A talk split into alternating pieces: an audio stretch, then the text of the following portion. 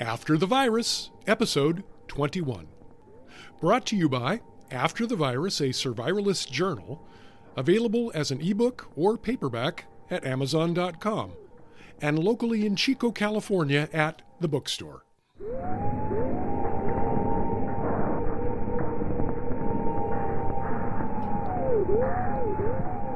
While Will and Hope were in Ishi country, they mostly sheltered in caves, like the Yahi band of the Yana tribe did.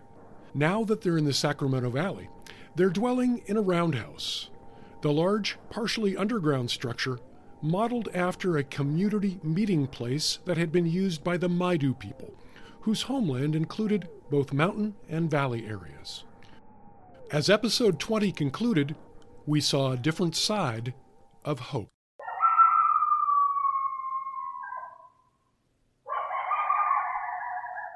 I was assigned to help Ethan check animal snares and booby traps.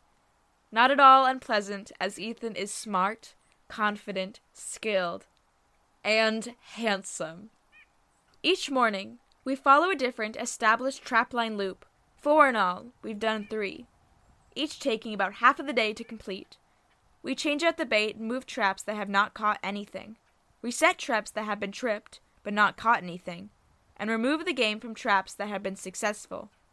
Our most common catch has been black tailed jackrabbits, followed by cottontail rabbits and gray squirrels, all used for food and fur. We have also caught a couple of gray foxes, which are not consumed, but the fur is processed for winter clothing. I take my bow and Ethan his blowgun in case we see any prey along our route. The blowgun is incredible, and Ethan is amazing at it.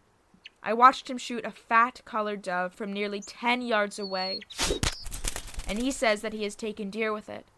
He's teaching me how to use it. According to Ethan, there are two keys to the blowgun's effectiveness. The first is good dart placement. A shot to the head can kill instantly. The second is poison darts. Ethan soaks his darts in a combination of rattlesnake venom, black widow venom, and amanita mushroom sauce. He catches the snakes and black widows and painstakingly milks them for their venom, and the mushrooms he grounds into a slurry. It was this combination, plus great shot placement, that dropped the dogs that were pursuing us the other day. The entire group are accomplished blowgunners. I caught myself staring at Ethan as he explained the process. Oh, I hope he didn't notice. In addition to the animal traps, we check the numerous tripwires and hair traps for evidence of humans. The hair traps are simple and ingenious, often nothing more than a nail poking out of a long, well worn trail or recycled barbed wire wrapped around a tree, along a forest path about four feet above the ground, to catch the fiber of a person's clothing. So far, all we've found has been deer and bear hair, so that's reassuring. Aside from that, everyone's focus is on the upcoming trip. We are anxious, but nervous. February 20th. Today, Ethan showed me one of the biggest secrets of the camp war pigeons. Just as homing pigeons were used to relay critical information in wartime, the network of survivalists use messenger pigeons to provide daily updates to each other on movements of the paramilitary and other developments in the post virus world. Apparently, it is so low tech that the PM has not figured it out yet. We don't know how many resistance camps there are. There may be many independent groups, just surviving, hiding until something breaks. But soon after the attacks on us VNC started, an archipelago of camps was set up and began to communicate with one another. Our pigeon loft is about a five minute walk from the roundhouse, and like everything else here, is well camouflaged in the middle of a stand of arundo, the invasive bamboo like clusters that are everywhere along the river. There are about a dozen pigeons, which are rotated daily. These pigeons live here, but were trained to be fed at camps near Colusa, Redding, and beyond, so they carry the messages from our camp to those camps, are fed, and then fitted with a reply message. When they are again released, they fly back to our camp to roost. The messages are on small computer chips that slip easily into a tiny pack that fits on the pigeon's back. The chips can hold a tremendous amount of information.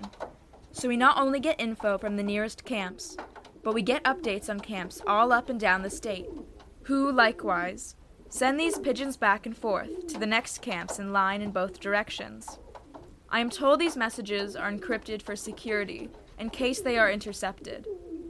Kimberly, a slender, silver haired woman, is in charge of the pigeon loft. We watch as she prepared a big male pigeon named Kong for a flight, attaching his personalized backpack. It actually has Kong embroidered on it. Inserted the chip into the pocket, kissed him on the head, and tossed him into the air. Without hesitation, he pumped his wings southward and was gone in a flash. Next, she repeated the process with a similar pigeon, named Cody, who is bound for Redding, named for Buffalo Bill Cody, the most famous Pony Express rider. After the pigeon lesson, Kimberly walked back to the roundhouse, while Ethan and I stayed at the loft and watched the pigeons for an hour, talking about the upcoming trip and what we might do if the world ever got back to normal. February 21st. The relative peace of our existence here was shaken by a series of explosions today. According to our hosts, bombing runs were a common experience last summer and fall, but had subsided in recent months. The campground in RV Park a couple of miles away had been the nearest target to the roundhouse, and that was many months ago. Today's bombings were south of us, in an area of farms and ranchettes north of Chico. No one can guess what their target must have been, as they know of no refugee camps nearby. The proximity of blasts is alarming, though. The PM is likely increasing their patrols, since the loss of their men and helicopter last week. Our weapons cache here is impressive. Every time the family has taken out an adversary, they have harvested all of the weapons and ammo, including M2A1 50 caliber machine guns, an MK19 grenade machine gun, and an M3 84 millimeter bazooka. In addition to these big guns, there are numerous handguns, tasers, stun guns, knives, bows, blowguns, pepper spray, brass knuckles, and throwing knives. Obviously, we aren't able to practice with the guns. Those will be transported by the larger men, who have now used them numerous times against the enemy. But Ethan and I have been practicing daily with the throwing knives and blowguns. I've gotten quite good with both. Yesterday I made my first kill with the blowgun, a fat porcupine. Not only was the porcupine meat delicious, like pork, but the quills are useful for sewing, knitting, and many other things. Tonight we are having a meeting where the plan for the trek to Oakland will be unveiled and discussed. February 22nd. I am reluctant to write in too much detail about the plans that were laid out for our trip, in case the camp is raided and this journal is found. I'll just say that it relies on assistance from the other camps along our route. The hardest part is transporting the weapons. The big machine guns weigh 75 pounds. The river plays a major role in our plan. After our morning trapline route, Ethan and I spend the afternoon breaking down the game, to be made into meals by others. We gut and skin the animals. The intestines are stretched, dried, and twisted for string, twine, and cordage. Hearts and livers are kept fresh for immediate consumption. Remaining organs are used for bait, for traps, and for fishing bait. The meat is boned out, some cuts turned into steaks, chops, roasts, and stew meat, with the remainder cut into thin strips for jerky. We are currently converting most of the meat to jerky, so we have a lasting supply for our journey. Pelts are fleshed, foxes and coyote pelts are processed into furs for collars, others are tanned into leather for garments. If we have time in the late afternoon, we walk the half mile to the river and fish from shore. There are no salmon this time of year, but we catch a variety of edible species bass, suckers, and squawfish. These, as well as much of the game meat, is often turned into stew, as this is the easiest way to cook for and feed the group. February 23rd. Today we began dismantling our trap lines as we get closer to our departure date. Apparently, we had built up a store of enough jerked meat that we can take down the traps and snares. We'll take down one a day for the next few days and haul all of the rigging back with whatever game we have harvested. In addition to all the processed meat, we have many pounds of walnut and almond meat, collected from all the abandoned orchards surrounding us. We will have plenty of protein to last us a while. In the afternoon, Travis called everyone together to walk us through some of the preparations. Chris demonstrated the packs we will be wearing when traveling, including all of the weaponry we'll carry, and how they will be attached for quick access. Then, we were led down a trail I'd not been on before, to an area on the river I had not visited. Here, under a massive downed valley oak tree, covered with wild grapevines and camouflage netting, are stored a variety of boats fishing boats, a few duck hunting boats, a couple of canoes, and a bunch of kayaks. All have been heavily camouflaged with vines and straw, added for additional concealment. They were collected from nearby farms and shops, abandoned as their owners died or were murdered. We will use these boats to travel at night, at least as far as Knight's Landing, or as far as we can. One of the boats already has a large machine gun mounted in it. If we get to the point where we have to use it, I think we'll be in big trouble. Ethan and I were last in line on the walk back to Roundhouse. About halfway back, my stomach jumped into my throat as he reached for my hand, and I gripped his fingers. Although I know I ate dinner, I don't remember what we had or how it tasted. February 24th. Our decision on when to leave is based on the moon phase. We'll be leaving when the moon reaches first quarter, which will give us enough light to see the obstacles in the river at night. It should give us about 16 nights of moonlight, for at least part of each night. The moon is waxing right now, which means we will depart in about five days. Ethan and I took down another trap line today. Halfway through, I turned around and he was right behind me. So I reached up and kissed him.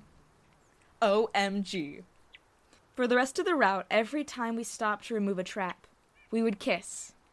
Now we are back, processing our catch and storing equipment, and I can't stop thinking about it. I hope we get to travel in the same boat together. February 25th. I have been so preoccupied with my own thoughts and feelings that I completely lost track of Will and Laurel. They always eat together, and tonight I noticed their bunks are now pushed together. I'm pretty sure they are now a couple. I am so happy for them. They both needed someone, and it looks like they found each other. Chris has fabricated a prosthetic hand for Will. Nothing fancy, it looks like the jaw of a pair of pliers. They are controlled by a cable, and Will can make them open and close by extending his arm in a certain way. I owe Will my life, and he is once again seeming like the strong, confident man I met before he lost his hand. He has taught me so much. February 26th. Last night there was a bombing raid very near to us. An old barn about a mile away was targeted. It's assumed that they were trying to bomb us and thought that we were using the barn. This morning, Kong flew in from Colusa with a message that the next camp south, in a place called Fremont Weir, had been raided and only a few refugees survived. The timing of these two attacks suggested that the militia has received some intelligence about our network. Travis called us together this morning to let us know that we may have to move out quickly, as the PM is getting close to finding us. We spent the day doubling our efforts to prepare for leaving. February 27th. In the middle of the night, a helicopter could be heard searching back and forth to the south of us. The entire camp, except for me and Aiden, who I was charged with watching, shouldered a variety of weapons and headed out. At one point, the helicopter came close. I could see its giant floodlights scanning the woods about 200 yards away. Then suddenly, it rushed away to the east, in the direction of the bombed barn. I tried to keep Aiden calm as bursts of machine gun fire erupted. The burst continued for a couple of minutes, and then there was an explosion, and I could see a fireball as the chopper went down. Then, nothing. I waited and waited for the group to return. It was mid morning before they stumbled into camp. Will was first in line, followed by Chris, then Laurel, Heather and Amy. The looks on their faces as they got closer suggested sadness. Where are the others? I called. All I could think about was Ethan.